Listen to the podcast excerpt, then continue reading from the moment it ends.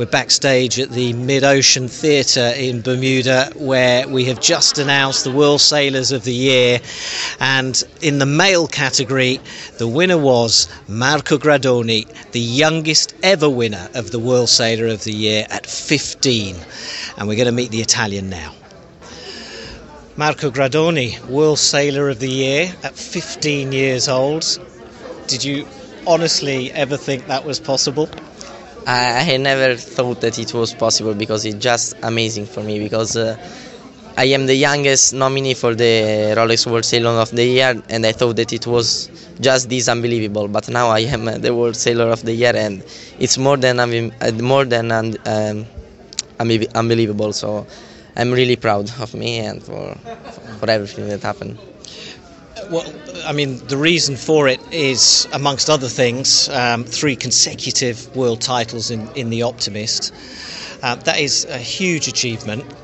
Uh, what do you think is, is giving you such great form?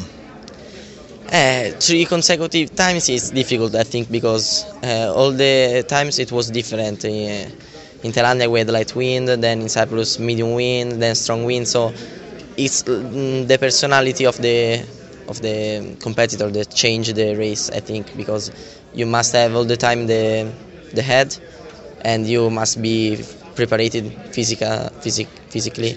Yeah, and uh, it's uh, there are there are long event, and I think it's if I have to think that I won three, I can't believe it really. um, now, obviously, there are a, a lot of kids out there in optimists yeah. competing every weekend. Um, what's your message to them? Because they look at you and think, "Wow, how, how can how can we do that?" My message for them is that uh, I were like them, so I know what they are passing now, and they just have to you you just have to believe it because. Uh, I believe it, and uh, then one day I woke up and I was Marco Gradoni. So it's uh, one day you you feel the boat, you you start uh, improving everything, and it, then it starts being amazing. Now, you don't come from a family of sailors. Um, you just kind of went on a beach holiday and had a go and, and, took it from there. Is that right? Yeah, yeah. My mother ate the sea. Uh, she she hates it. Yeah, she doesn't hate, but she's I think seasick. Oh, yeah. I see. Yeah. And uh, my father was a sailor. He was not professional, but he, he knew what sailing was.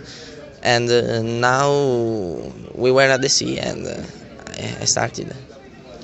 Um, so, the question that I'm sure you get asked the whole time by adults is how do you manage to combine your schoolwork with, with all your sailing? I said it before, but uh, the school it's like a, a, work for me because uh, I have to go well, I have to learn a lot of things, and if you go well to school, you will I think you will go well sailing because it's uh, maybe such important like sailing and uh, but, but I mean who time manages you? Yeah, how, how, do you do that? I do six hours per day. Uh, I go I go back home and I have to study.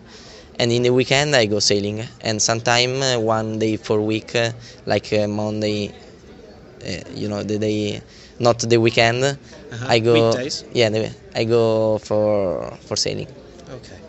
Um, so what, what World Sailor of the Year at 15 you know what what are your ambitions on the water?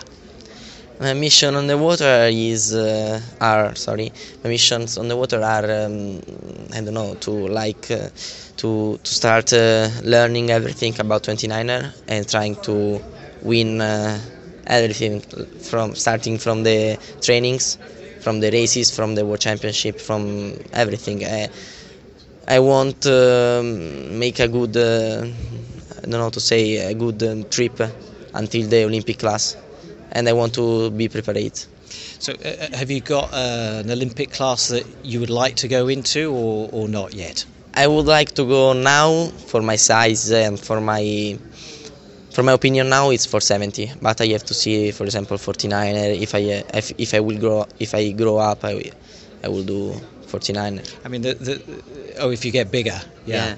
Um, and if the 470 doesn't continue in the olympic games uh, is that something that would mean you choose a different class I don't believe that 470 will 470 will be eliminated. I think that it will be a mixed woman and man. And uh, if it will be eliminated, uh, I think I will uh, do 49er also if I am not too big. Now, um, Matt Belcher and Will Ryan, uh, the 470 uh, sailors, were also nominees. I love them. you love them. Can you believe you beat them to this title? Yeah, this is uh, a title that it's made on the land and not on the water. So I think that uh, we are all good sailors. So we everybody had to have we, we everybody mm, I don't know how to say uh, meritavamo. We, we meritavamo. We we need everybody could Oh, you- win you- it. Everyone deserved it. Yeah, because we are all good sailors. I beat them on the land, but I think it's not important. I think that uh, if I have to to do sailing, I have to beat them on the water. Um, and uh, have you? Are you going to go and have a chat with, with Will Ryan and, and get some tips from it? Unfortunately, Matt couldn't make the. Uh, there were um, air, airline problems, so he couldn't actually make it to Bermuda. But uh, are you going to go and have a word with Will Ryan and, and get some tips? Yeah, I just uh, like love them because I saw they all the time on uh, YouTube. On uh, I saw all the videos and on the yeah, and now I don't know if I. I don't know because he is he is like Ronaldo for me. They are like he's like Ronaldo because he's I think the like the god of sailing Okay. for for my opinion because there are a lot of people that go on the big boats but I think they are the god of sailing the gods of sailing. Okay, well, I'll let you go off and, and meet them and have a chat with them. Um, congratulations, really, really well done, and I'm sure we're going to see lots of you in the future. Thank you very much.